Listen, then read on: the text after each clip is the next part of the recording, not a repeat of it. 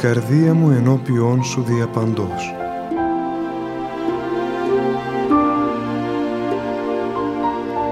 Μια απόπειρα διαδικτυακής επικοινωνίας του πατρός Γεωργίου Σχοινά μαζί σας.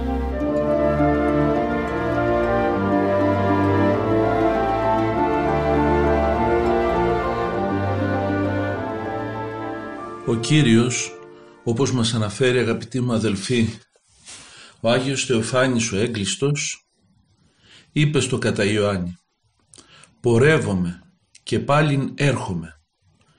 Και ακόμη αναφέρει «Έρχεται ώρα εν οι πάντες οι εν της μνημείες ακούσονται της φωνής αυτού και εκπορεύσονται οι τα αγαθά ποιήσαντες εις Ανάστασιν ζωής οι δε τα φαύλα πράξαντες εις Ανάστασιν κρίσεως».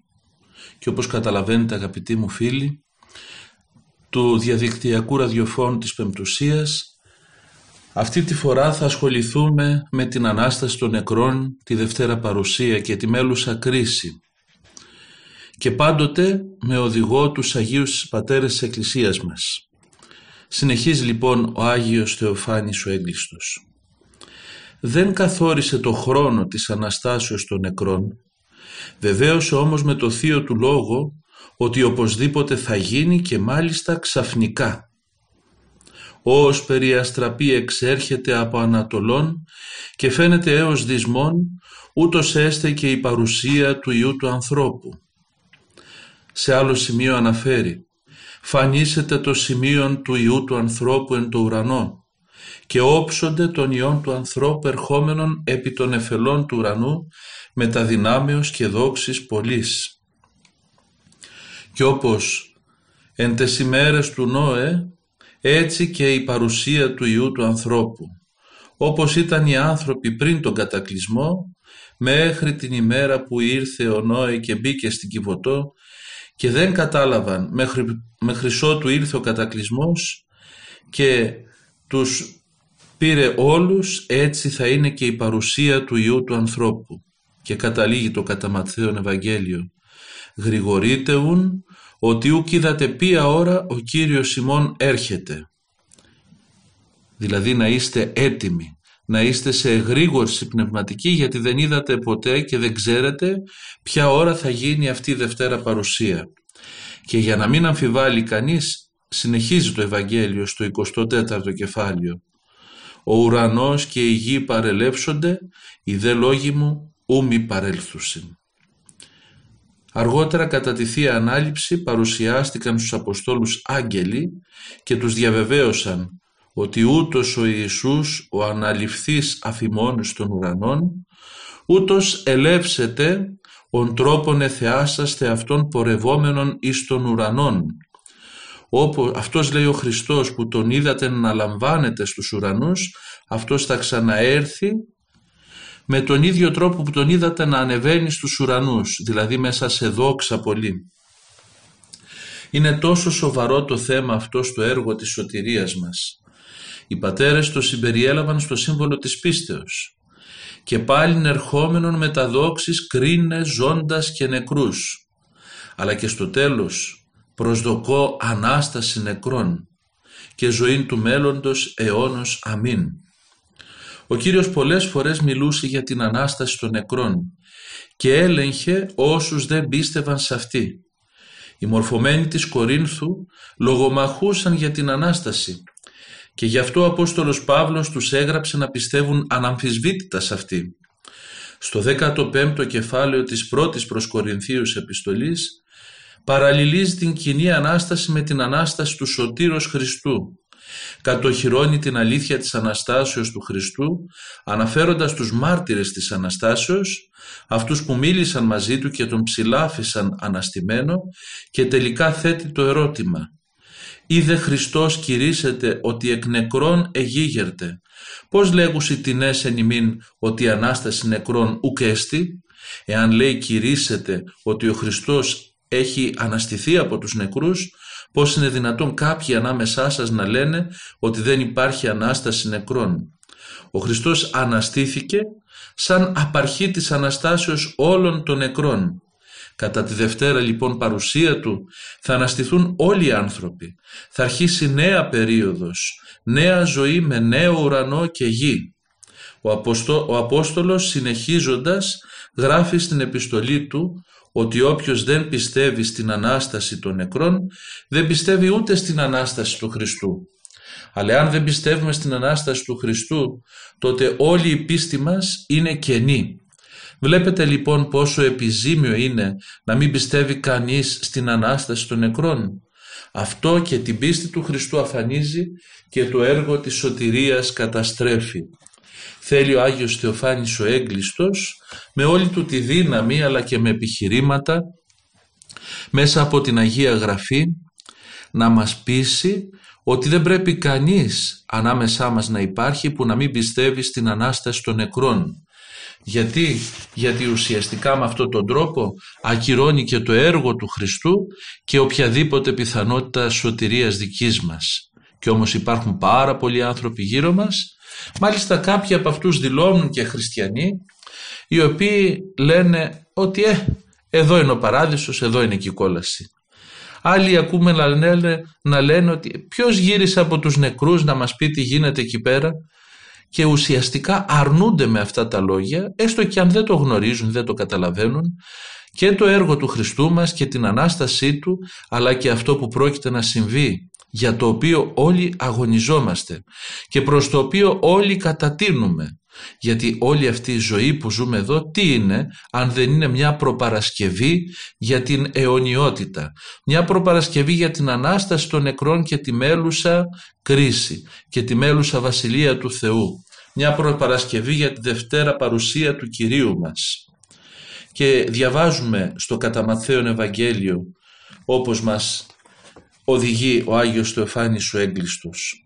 Όταν έλθει ο Υιός του ανθρώπου εν τη δόξη αυτού και πάντες οι Άγιοι Άγγελοι με ταυτού, τότε καθίσει επί θρόνου δόξης αυτού και συναχθήσετε έμπροσθεν αυτού πάντα τα έθνη και αφορεί αυτούς απαλλήλων ως περοπιμήν αφορίζει τα πρόβατα από τον ερήφων και στήσει τα μεν πρόβατα εκ δεξιών αυτού τα δε ερήφια εξεβονίμων όταν θα έλθει λέει ο Υιός του ανθρώπου, ο Θεάνθρωπος Ιησούς στη Δευτέρα παρουσία του, ενδόξει και όλοι οι Άγιοι Άγγελοι μαζί του, τότε θα κάτσει μέσα πάνω σε θρόνο δόξης και θα μαζευτούν μπροστά του όλα τα έθνη. Και εκείνος όπως ο ποιμένας χωρίζει τα πρόβατα από τα κατσίκια, έτσι θα χωρίσει τα πρόβατα και θα τα βάλει στα δεξιά του και τα ερήφια θα τα βάλει στα αριστερά του. Και θα πει ο βασιλεύς σε εκείνους που βάζει στα δεξιά του «Δεύτε η ευλογημένη του πατρός μου, κληρονομήσατε την ετοιμασμένη ημίν βασιλείαν από καταβολής κόσμου. Ελάτε όλοι οι ευλογημένοι του πατέρα μου, που κληρονομήσατε την ετοιμασμένη βασιλεία από τότε που φτιάχτηκε ο κόσμος. Για σας φτιάχτηκε η βασιλεία μου. Και τότε θα πει και στους εξαριστερών «Εσείς φύγετε μακριά μου, οι κατηραμένοι εις το πυρ το αιώνιον, το ετοιμασμένον το διαβόλο και της αγγέλης αυτού». Εσείς να πάτε στο αιώνιο πυρ, στη φλόγα εκείνη που θα καίει ακατάπαυστα, που έχει ετοιμαστεί για το διάβολο και για τους αγγέλους του και όσους τον ακολουθούν. Και τούτη λέει θα πάνε σε κόλαση αιώνια οι δε δίκαιοι σε ζωή αιώνια. Βλέπετε λοιπόν πως θα γίνει η Δευτέρα παρουσία και η μέλουσα κρίση. Πώς μπορούμε να σκεφτούμε ότι αυτό συμβαίνει την ώρα του θανάτου του καθενός. Κατά την κοίμηση της υπεραγίας στο τόπο ήρθε ο ίδιος ο Κύριος με πλήθη αγγέλων να πάρει κοντά του την πάναγνη ψυχή της. Μια τέτοια τιμή αξιώθηκαν πολλοί Άγιοι άνδρες και γυναίκες, όπως αναφέρεται στους βίους των Αγίων, όμως όπως αντιλαμβάνεστε αυτά τα έκτακτα γεγονότα, αναφέρει ο Άγιος Στεφάνης ο Έγκλειστος, δεν σχετίζονται με τη Δευτέρα Παρουσία και τη μέλουσα κρίση. Κατά τη Δευτέρα Παρουσία όλο το γένος των ανθρώπων θα συγκεντρωθεί σε έναν τόπο και ο Κύριος θα εμφανιστεί με απερίγραπτη δόξα και θα χωρίσει σε δύο μέρη και θα αναγγείλει την απόφασή του για τον καθένα. Η απόφαση αυτή θα ισχύει εις τους αιώνες Η μερική κρίση που γίνεται κατά το θάνατο του καθενός και η πρόγευση της μακαριότητας ή της κολάσεως που ακολουθεί είναι κάτι το προσωπικό για τον καθένα και δεν μπορούμε να το συσχετίζουμε με τη Δευτέρα Παρουσία και τη μέλουσα κρίση. Η Δευτέρα Παρουσία θα ακολουθήσει αμέσως μετά την κοινή Ανάσταση όλων των νεκρών και την ανακαίνιση του ουρανού και της γης. Τότε θα εξαγγελθεί η τελική και οριστική κρίση για όσα έκανε καθένας κατά την επίγεια ζωή του.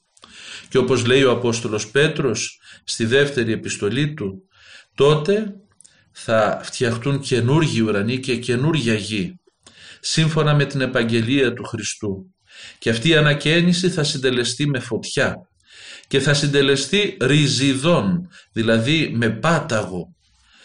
Ουρανοί ριζιδών παρελεύσονται, στοιχεία δε καυσούμενα λυθίσονται και γη και τα εναυτή έργα κατακαΐσεται. Όλα αυτά κατά τη Δευτέρα παρουσία του Κυρίου ή την του Θεού ημέρα διήν ουρανή πυρούμενη και στοιχεία καυσούμενα τίκεται. Θα διαλυθεί και θα λιώσει αυτός ο κόσμος και στη θέση του θα δημιουργηθεί ο νέος, η νέη ουρανή και η νέα γη. Μετά την καταστροφή του παλαιού κόσμου φανίσεται το σημείο του Ιού του ανθρώπου εν του ουρανό και όψονται των ιών του ανθρώπου ερχόμενων επί των εφελών του ουρανού με τα δυνάμεως και δόξης πολλής και αποστελεί τους αγγέλους αυτού με τα σάλπικος φωνής μεγάλης και επισυνάξουσου της εκλεκτούς αυτών εκ των τεσσάρων ανέμων απάκρων ουρανών έως άκρων αυτών. Αυτή ακριβώς η σάλπιγγα θα ξυπνήσει τους κεκοιμημένους Έρχεται ώρα εν οι πάντες οι εν της μνημείς ακούσονται της φωνής αυτού. Και ο Απόστολος Πέτρος γράφοντας για την Ανάσταση των νεκρών αναφέρει το τελευταίο αυτό σάλπισμα. «Ιδού μυστήριο ημιν λέγω, πάντες μεν ούκι μυθισόμεθα, πάντες δε αλλαγιζόμεθα εν ατόμο εν ρηπείο οφθαλμού εν τη εσχάτη σάλπιγγι. Σαλπί σιγάρ και οι νεκροί εγερθίσονται άφθαρτοι και εμείς αλλαγισόμεθα οι αναστημένοι θα συναχθούν για τη μέλουσα κρίση, όπως παραστατικά την περιγράφουν οι Άγιοι Απόστολοι, αναφέροντας τα λόγια του Κυρίου και εμπνεόμενοι από το Άγιο Πνεύμα. Επομένως όλα όσα λέγονται εδώ είναι απολύτως αληθινά. Όλα θα πραγματοποιηθούν όπως έχει λεχθεί και γραφεί. Μετά τον θάνατο του καθενός γίνεται η μερική κρίση. Η οριστική όμως κρίση θα συμβεί μετά την κοινή Ανάσταση όλων των νεκρών για να λάβουν τόσο οι δίκαιοι όσο και οι αμαρτωλοί πλήρη και στο σώμα και στην ψυχή την ανταμοιβή τους για τον τρόπο που έζησαν εδώ στη γη. Βλέπουμε λοιπόν αδερφοί μου όπως μας περιγράφει ο Άγιος Θεοφάνης ο Έγκλειστος ότι όταν θα γίνει η οριστική κρίση στη Δευτέρα παρουσία του Κυρίου μας τόσο οι δίκαιοι, οι μετανοημένοι, όσο και οι αμαρτωλοί θα λάβουν την οριστική και αιώνια ανταμοιβή τους και θα ανταμυφθεί και η ψυχή και το σώμα. Αυτό είναι ένα σημείο το οποίο πάρα πολλοί το αγνοούν. Υπάρχει για τους χριστιανούς η εύκολη κατηγορία που τους κατηγορούν ότι μιλάνε συνέχεια για το πνεύμα, μιλάνε συνέχεια για τα πνευματικά πράγματα και παραθεωρούν το σώμα και τις ανάγκες του. Αλλά βλέπουμε εδώ πέρα ότι υπάρχει μια απόλυτη αρμονία και ενότητα ψυχής και σώματος. Και όπως εδώ σε αυτή τη ζωή, ό,τι κάνει ο άνθρωπος, το κάνει με την ψυχή και το σώμα του, και ό,τι αισθάνεται η ψυχή έχει αντίκτυπο στο σώμα και ό,τι ακριβώς το σώμα βιώνει επηρεάζει και την ψυχή κατά τον ίδιο τρόπο στη μέλουσα βασιλεία του Θεού μετά την κρίση την οριστική θα ανταμυφθεί ή θα κολλαστεί και η ψυχή αλλά και το σώμα. Πράγμα που σημαίνει ότι ο παράδεισος δεν έχει καμία σχέση με έναν τόπο γαλήνιο με προβατάκια και χορταράκια και κελαϊδίσματα που εκεί υπάρχουν κάποιοι άνθρωποι που δεν χαίρονται τίποτε ουσιαστικά αλλά υπάρχει μια ηρεμία που κάποιοι δεν την επιθυμούν κιόλας. Αυτά είναι αστεία πράγματα τα οποία λέγονται από κάποιους ανθρώπους μάλλον για να απομειώσουν το μεγαλείο της Βασιλείας του Θεού. Στη Βασιλεία του Θεού υπάρχει η ανταμοιβή και για την ψυχή και για το σώμα. Χαίρεται και η ψυχή, χαίρεται και το σώμα. Όχι ίσως με έναν τρόπο που εμείς μπορούμε να καταλάβουμε αυτή τη στιγμή, αλλά σίγουρα η χαρά και η ειδονή ψυχής και σώματος είναι πολύ μεγαλύτερη από όσες χαρές και από όσες ειδονές έχουμε εμπειρία αυτή τη στιγμή σε αυτή τη ζωή και μπορούμε να περιγράψουμε. Ομοίως και η κόλαση η αιώνια τόσο για την ψυχή όσο και για το σώμα θα είναι πολύ μεγαλύτερη βάσανος από όλα τα βάσανα του κόσμου τούτου. Αξίζει λοιπόν αγαπητοί μου να εντρυφούμε πάνω σε αυτά τα μελετήματα για την κρίση, για τη μέλουσα ζωή, για τη Δευτέρα παρουσία του Κυρίου μας και για την κόλαση και τον Παράδεισο, για να παίρνουμε κίνητρο να αγωνιστούμε πνευματικά, ούτως ώστε η παρούσα ζωή να είναι προθάλαμος του Παραδείσου, της συμμετοχής μας στη Βασιλεία του Θεού και όχι προθάλαμος της κολάσεως, όπου εκεί θα βασανίζεται αιώνια ψυχή και σώμα. Ο Απόστολος Παύλος, αφού απαριθμεί τις εσχρές πράξεις στην προσγαλάτας επιστολή του προσθέτει «Προλέγω ημίν καθώς και προείπων ότι τα τι αυτά πράσοντες βασιλείαν Θεού ου κληρονομήσουσι». Σας λέω λέει ότι αυτοί που πράσουν αυτά τα πράγματα, αυτοί που πράττουν τις εσχρές πράξεις που προανέφερε και αναφέρει εκεί πορνίες, μοιχείες, ακαταστασίες, πλεονεξίες, και όλα όλα τα άσχημα που είναι αντίθετα στις εντολές του Θεού δεν θα κληρονομήσουν τη Βασιλεία του Θεού. Στη συνέχεια απαριθμεί τις αρετές που αποτελούν τις προϋποθέσεις για την εξασφάλιση της σωτηρίας. Αγάπη, χαρά, ειρήνη, μακροθυμία, χριστότητα, αγαθοσύνη, πίστης, πραότητα, εγκράτεια. Είναι δυνατόν να σωθεί κάποιος που δεν αγαπά το Χριστό; Ασφαλώς όχι. Ο ίδιος Απόστολος γράφει ή της ούφιλη των Κύριων Ιησούν Χριστών ή το ανάθεμα. Μαράναθα. Και όποιος πραγματικά αγαπά τον Χριστό, όποιος τηρεί τις εντολές του, ο έχοντας εντολάς μου και τηρών αυτάς, εκείνος εστί ο αγαπών με. Αυτός λοιπόν είναι ο αναμφισβήτητος δρόμος της σωτηρίας, η πιστή τήρηση των εντολών του Θεού. Η αγάπη προς το Θεό είναι η πρώτη και μεγάλη εντολή. Ακολουθεί κατόπιν η όμοια προς αυτήν αγάπη προς τον πλησίον. Αυτός είναι ο σωστός και θεοχάρακτος δρόμος που μας γεμίζει με την ελπίδα της σωτηρίας.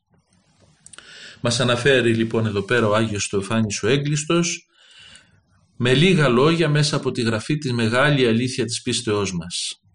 Ότι για να πάμε στον Παράδεισο, για να συμμετέχουμε στη Βασιλεία του Θεού, για να σωθούμε, πρέπει να αγαπάμε τον Χριστό και πρέπει να αγαπάμε και τον συνάνθρωπο. Αλλά το ένα πηγάζει από το άλλο. Κανείς δεν μπορεί να αγαπήσει τους ανθρώπους αν δεν αγαπάει τον Χριστό. Και κανείς δεν μπορεί να πει ότι αγαπάει τον Χριστό όταν δεν εκφράζει αυτή την αγάπη του και προς τα πλάσματά του, προς τα αδέρφια του που είναι οι άλλοι άνθρωποι. Έτσι λοιπόν οι εντολές του Κυρίου μας, οι δύο αυτές βασικές εντολές της αγάπης, είναι ο δρόμος που μας οδηγεί στη σωτηρία.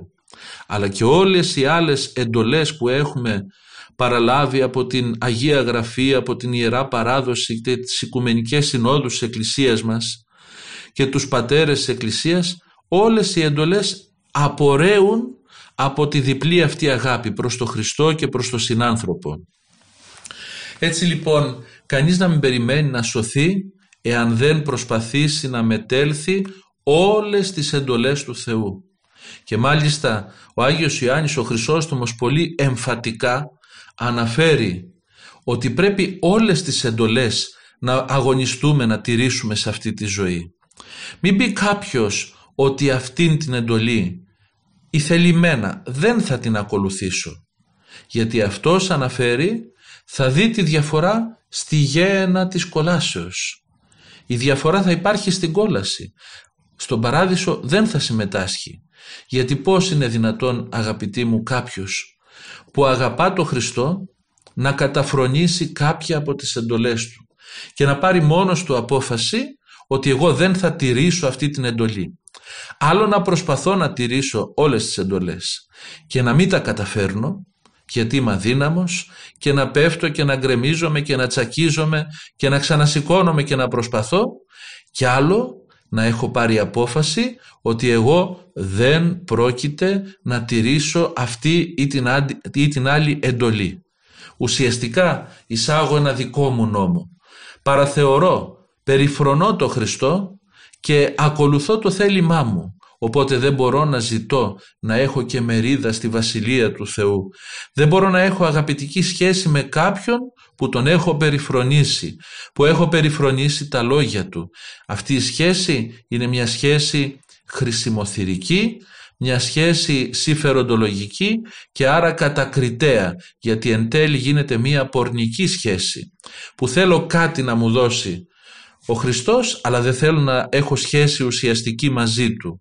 Γι' αυτό το λόγο ας κάνουμε όλοι τον αγώνα μας να ακολουθήσουμε τις εντολές του Θεού και να τις ακολουθήσουμε με κάθε ακρίβεια, με όλη μας τη δύναμη, με όλη μας την αγωνιστικότητα και ό,τι ο καθένας μπορεί να καταφέρει ας το καταφέρει. Τα υπόλοιπα με τη χάρη του Θεού και με το άπειρο έλεος Του θα τα οικονομήσει ο Χριστός που μας αγαπάει και που θέλει όλοι να σωθούμε.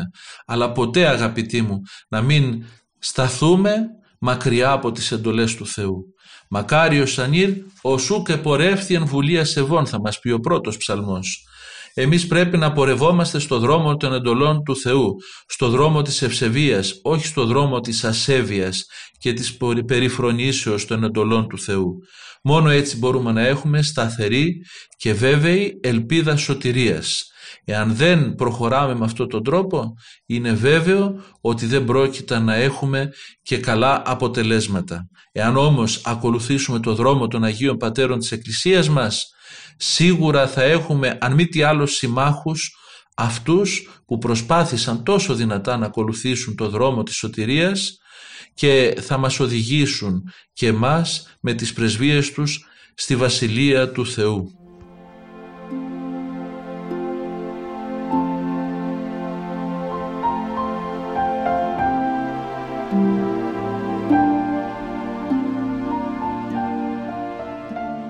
Για να μπορέσουμε όμως αγαπητοί μου αδελφοί να αγωνιζόμαστε σωστά την τήρηση των εντολών και να αναπτύσσουμε την αγάπη προς το Θεό και την αγάπη προς τον συνάνθρωπο χρειάζεται απαραίτητα και να έχουμε αυτό που λένε οι πατέρες μνήμη θανάτου, μνήμη της μελούσης κρίσεως, μνήμη των αιωνίων αγαθών της Βασιλείας του Θεού αλλά και των βασάνων της κολάσεως. Και ο όσιος γέροντας φιλόθεος ο Ζερβάκος ο πολύ θαυμαστός αυτός άνθρωπος και μεγάλος αγωνιστής της πίστεώς μας, μας λέει τα εξής. Η ενθύμηση του θανάτου, έλεγαν οι, άργοι, οι αρχαίοι φιλόσοφοι και νεότεροι, ως και οι διδάσκαλοι της Εκκλησίας, είναι αληθινή φιλοσοφία. Το δε νεκροταφείο είναι το διδακτικότερο θέατρο, διότι διδάσκονται οι άνθρωποι την ταπείνωση, την συμπάθεια και την ελεημοσύνη, την αρετή, την ενθύμηση του θανάτου και το να ετοιμάζονται για το ταξίδι στους ουρανούς. Ο Άγιος Ιωάννης ο Ελεήμων, πατριάρχης Αλεξανδρίας, έχτισε τον τάφο του και δεν τον τελείωσε και είχε διορίσει άνθρωπο του Πατριαρχείου να πηγαίνει σε όλες τις επίσημες εορτές και να του λέει «Κέλευσον δέσποτα Άγιε, τελειωθήνε τον τάφο σου» διάταξέ μας Άγιε Δέσποτα να ολοκληρώσουμε τον τάφο σου γιατί ήθελε σε αυτές τις, επίσημες, τις επίσημες ημέρες τις λαμπρές ημέρες της Εκκλησίας να μην ξεφεύγει ο νους του και συνεπέρνεται από τα διάφορα όμορφα που ζούσε εκείνη τη στιγμή αλλά να έχει διαρκώς το νου του στον τάφο του και στο θάνατό του. Ο δε Άγιος Αντώνιος τους μαθητές του για να είναι έτοιμοι εδίδασκε να λέγουν το εσπέρας το αβραδάκι όταν στην κλίνη ανακληθούν ότι ίσως η παρούσα νύχτα να είναι η τελευταία της ζωής μου και το πρωί να λένε ίσως η παρούσα ημέρα είναι η τελευταία της ζωής μου.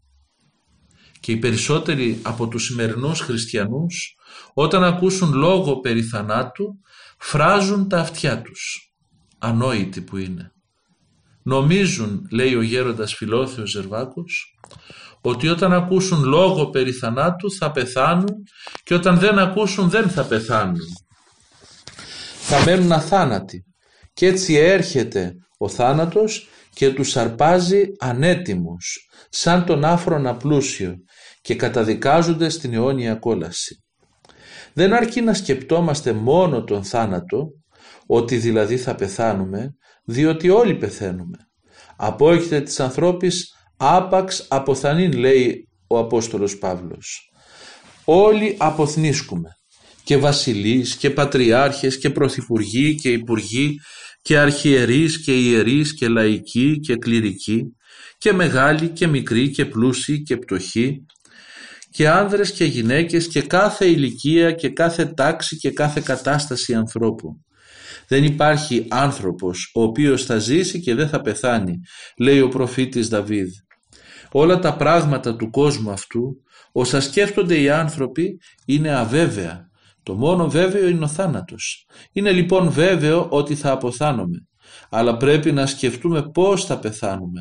Καλός ή κακός. Έτοιμοι ή ανέτοιμοι. Πού θα μεταβούμε μετά τον θάνατο. Στην αιώνια ζωή ή στην αιώνια κόλαση. Αυτό πρέπει να βάλουμε καλά καλά στο νου μας. Αυτό είναι και η σοφία. Μπορείτε αγαπητοί μου να μου πείτε για ποιο λόγο φοβόμαστε το θάνατο; Τον φοβόμαστε γιατί είμαστε προσκολλημένοι στα γήινα και στα υλικά. Τον φοβόμαστε γιατί δεν αγαπήσαμε το Θεό όπως πρέπει. Δεν γλύκανε, δεν έτρωσε την καρδία μας ο πόθος του Θεού και των ουρανίων και αιωνίων. Τον φοβόμαστε διότι δεν πιστέψαμε καθώς πρέπει ότι μεταβαίνουμε αποθνίσκοντες εκ του θανάτου εις τη ζωή, ότι το πολίτευμά μας εν ουρανής υπάρχει και ότι ούκ έχομεν όδεμένους απόλυ, αλλά την μέλουσα επιζητούμε. Ότι η πατρίδα μας παντοτινή είναι η ουράνιος Ιερουσαλήμ. Και επειδή δεν πιστέψαμε όλα αυτά όπως μας λέει ο Άγιος Γέροντας Φιλόθεος Ζερβάκος, δεν θέλουμε να ακούσουμε για θάνατο. Δεν θέλουμε να ακούσουμε για κρίση, ούτε καν για παράδεισο, ούτε για κόλαση. Γιατί, γιατί ουσιαστικά είμαστε πιστοί άπιστοι. Είμαστε άθεοι χριστιανοί. Θέλουμε να λέμε ότι είμαστε χριστιανοί, ίσως ακολουθούμε και κάποιες από τις εντολές του Χριστού γιατί μας φαίνονται καλές, αλλά ουσιαστικά δεν πιστέψαμε. Δεν αγαπήσαμε το Χριστό και δεν ποθήσαμε να βρεθούμε κοντά Του. Δυστυχείς και ελεηνοί είναι όσοι δεν φροντίζουν για την έξοδό τους, αναφέρει ο Άγιος Γέροντας Φιλόθεος Ζερβάκος.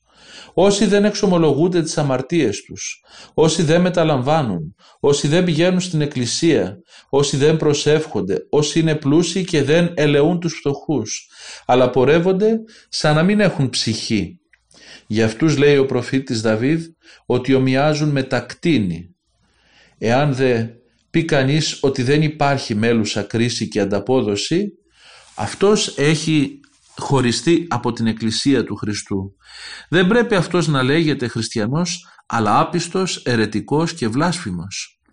Εάν δεν υπάρχει μέλουσα ζωή, κρίση και ανταπόδοση, τότε γιατί ήρθε ο Χριστός στη γη και έγινε άνθρωπος και σταυρώθηκε για μας και απέθανε και ανέστη, γιατί το βάπτισμα, η μετάνοια, η ιεροσύνη, η Θεία Ευχαριστία και τα λοιπά μυστήρια, εάν δεν υπάρχει μέλουσα κρίση και ανταπόδοση, ποια ανάγκη οι Άγιοι Απόστολοι να περιέλθουν όλη την οικουμένη, υστερούμενοι, θλιβόμενοι, κακουχούμενοι, λιδωρούμενοι και παντιοτρόπως βασανιζόμενοι και διδάσκοντες ότι υπάρχει μέλουσα κρίση και ανταπόδοση. Εάν δεν υπάρχει μέλουσα ζωή, γιατί τόσα εκατομμύρια μαρτύρων έχησαν το αίμα τους; Γιατί τόσες μυριάδες οσίων και ασκητών στα σπήλαια, στις ερήμους και στις οπές της γης έζησαν αγγελικά; Και για να συγκεφαλαιώσω, εάν δεν υπάρχει μέλουσα κρίση και ανταπόδοση, γιατί τους νεκρούς τους φέρνουμε στις εκκλησίες και οι, ψάλ, οι ψάλτες με τους ιερείς ψέλουν και εύχονται ο Θεός να αναπαύσει τις ψυχές των και κοιμημένων.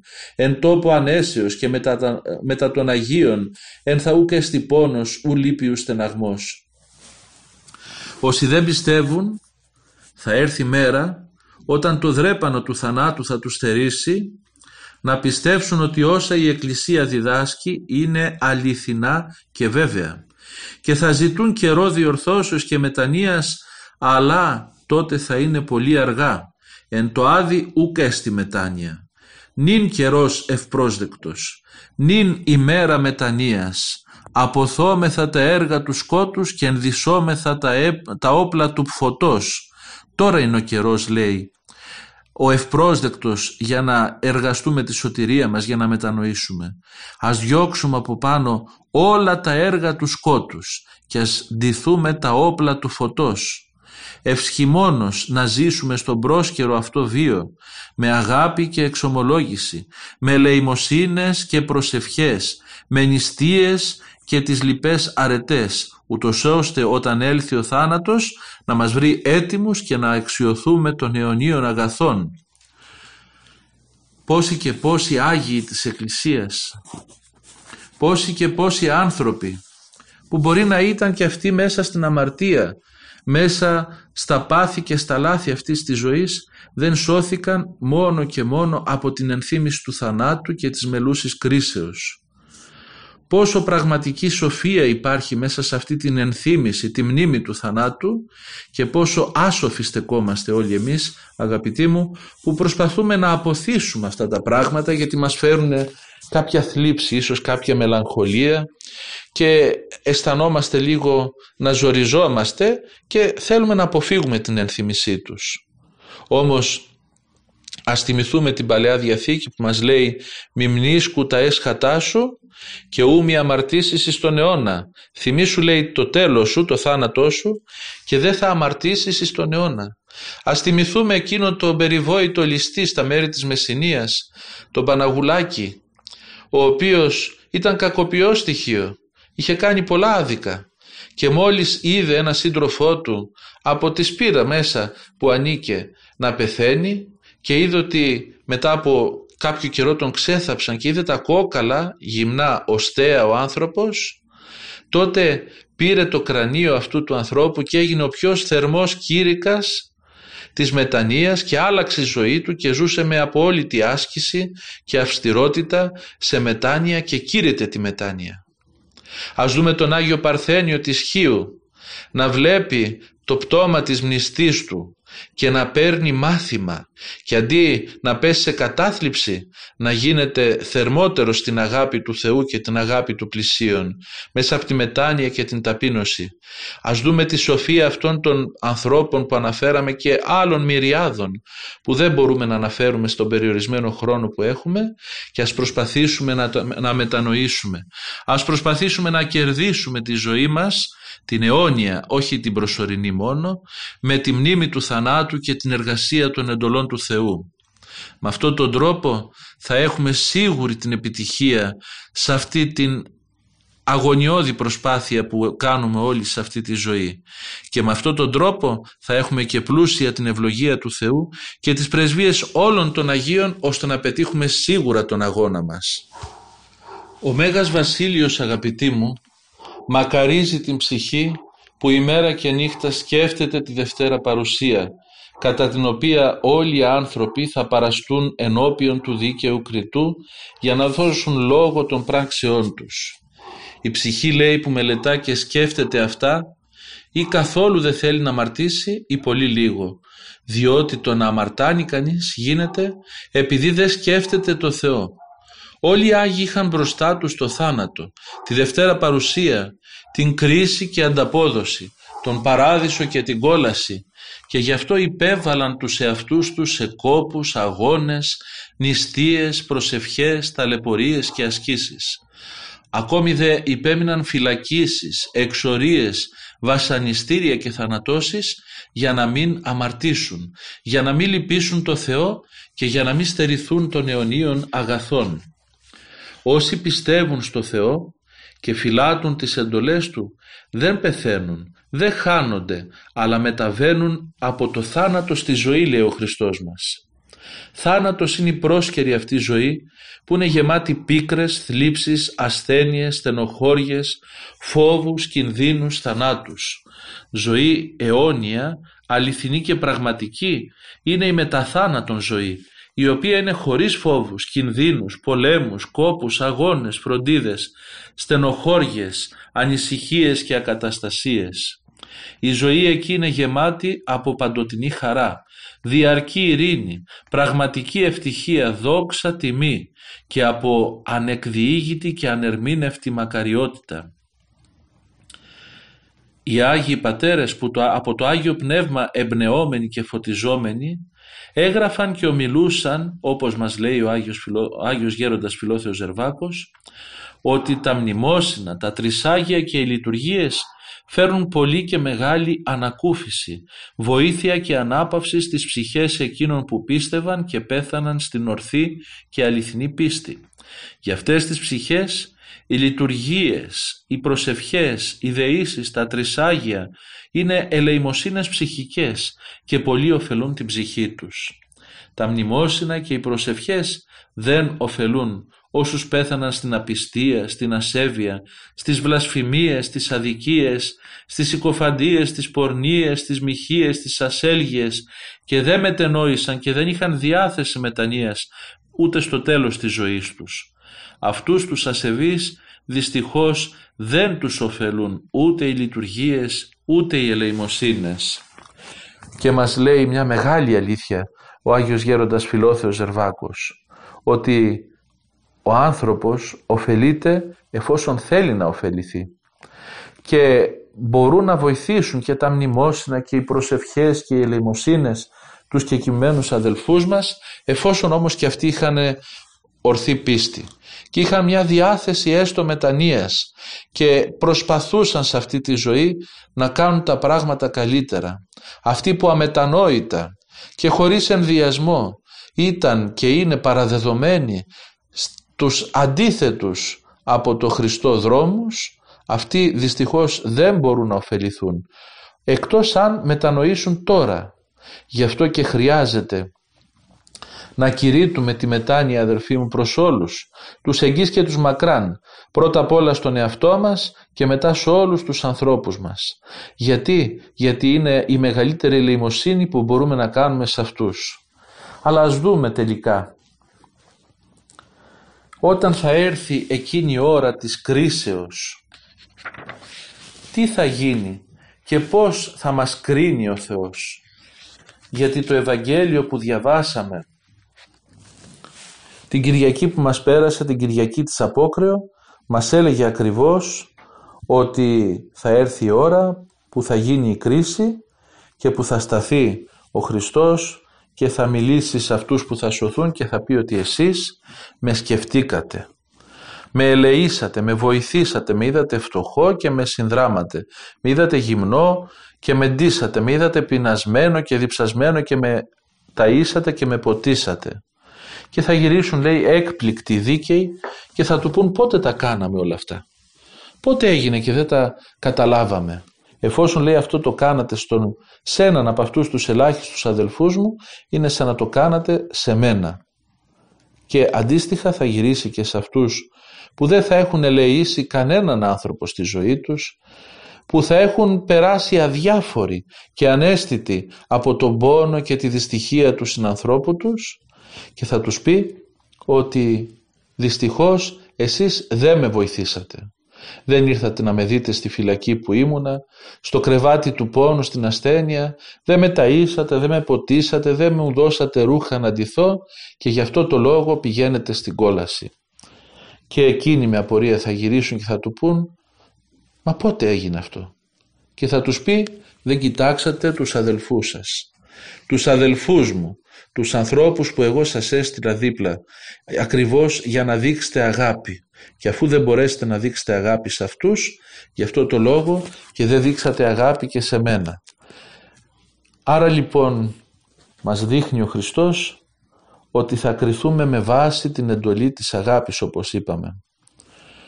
Και είναι εύκολο να λέμε με το νου μας όταν ακούμε αυτό το Ευαγγέλιο ότι εμείς είμαστε λίγο πολύ καλοί άνθρωποι και κάποιον βοηθάμε, κάτι κάνουμε αλλά αν σκεφτούμε λίγο περισσότερο και αν δούμε λίγο βαθύτερα τα πράγματα θα δούμε ότι μάλλον δεν αγαπάμε πραγματικά ούτε το Χριστό ούτε τους αδελφούς. Αν αγαπούσαμε το Χριστό θα κάναμε τα πάντα για να μην τον δυσαρεστήσουμε με καμία μας εκδήλωση. Ούτε με λόγια, ούτε με έργα, ούτε με τους λογισμούς μας. Και αν αγαπούσαμε τους αδελφούς μας, που είναι ταυτόχρονα αδελφοί και τέκνα του Χριστού μας, τότε θα κάναμε τα πάντα για να αναπαύσουμε με τον ίδιο τρόπο όπως θα, αναπαύαμε, όπως θα θέλαμε να αναπαύσουμε τον Χριστό, να αναπαύσουμε και τους αδελφούς μας. Που σημαίνει ότι καμία πράξη σωματική, καμία ε, ενέργεια του λογισμού, κανένας λόγος δικός μας δεν πρέπει να κατευθύνεται ενάντια στον άλλο άνθρωπο. Αυτό τι σημαίνει; Ότι όλοι μας δείχνουμε μάλλον έλλειψη αγάπης. Γιατί όλοι μας έχουμε πολλά πράγματα και στο νου μας και στα λόγια μας και στις πράξεις μας αντίθετα προς τους άλλους ανθρώπους. Και η αδιαφορία μας ακόμη δείχνει την έλλειψη της αγάπης. Άρα λοιπόν αδερφοί μου ο δρόμος είναι μακρύς. Χρειάζεται πολλή προσπάθεια και να μην επαναπαυόμαστε ότι τόσο απλά και με πέντε ελεημοσύνες που μπορεί να κάνουμε καμιά φορά προσχηματικές και προς το θεαθήνε της ανθρώπης είναι εύκολο να οδηγηθούμε στη σωτηρία μας. Για να μπορούμε να δείξουμε αυτή την αγάπη του Ευαγγελίου, την αγάπη στο Χριστό και την αγάπη στο συνάνθρωπο, χρειάζεται πολύ πνευματική καλλιέργεια.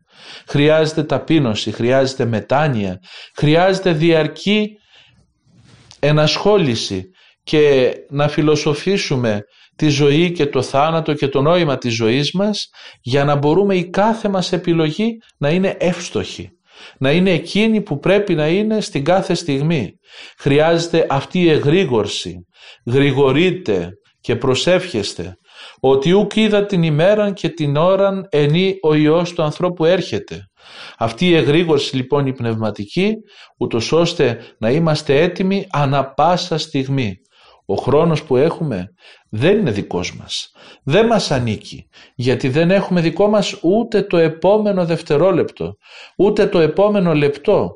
Δεν ξέρουμε αν θα ζούμε στο επόμενο βήμα που κάνουμε στη ζωή μας. Άρα λοιπόν αυτό τον πολύτιμο δώρο που είναι ο χρόνος πρέπει να το εκμεταλλευτούμε στο έπακρο για να ευαρεστούμε το Χριστό μας με έργα, με λόγια και με λογισμούς. Να παρακαλάμε το Χριστό να μην ζούμε εμείς όπως λέει ο Απόστολος Παύλος αλλά να ζει εντός ημών ο Χριστός. Ζω δε ουκέτι εγώ, ζει δε εν εμή Χριστός λέει ο Απόστολος Παύλος. Εμείς δεν το ζούμε αυτό αλλά να το παρακαλάμε να το ζήσουμε. Και όταν τα έργα μας, τα λόγια μας και οι λογισμοί μας θα είναι έργα, λόγια και λογισμοί του Χριστού τότε πραγματικά θα μπορούμε να πούμε ότι έχουμε αγάπη και ότι δείχνουμε αγάπη. Ας ξεκινήσουμε λοιπόν. Ας βάλουμε αρχή μετανοίας ενθυμούμενοι τη φοβερά εκείνη ημέρα της κρίσεως και ενθυμούμενοι το γεγονός ότι η ζωή αυτή που ζούμε είναι πρόσκαιρη, μάταιη, προσωρινή αλλά είναι ταυτόχρονα ο καιρός ο ευπρόσδεκτος της μετάνοιας και της σωτηρίας. Νι νουν καιρός ευπρόσδεκτος, ημέρα σωτηρίας. Ας κάνουμε λοιπόν κι εμείς το αποφασιστικό βήμα προς το Χριστό τώρα και να είστε σίγουροι ότι ο Χριστός είναι εκείνος που θα απλώσει το χέρι Του να μας βοηθήσει να κάνουμε τα υπόλοιπα βήματα σε αυτό τον υπέροχο δρόμο.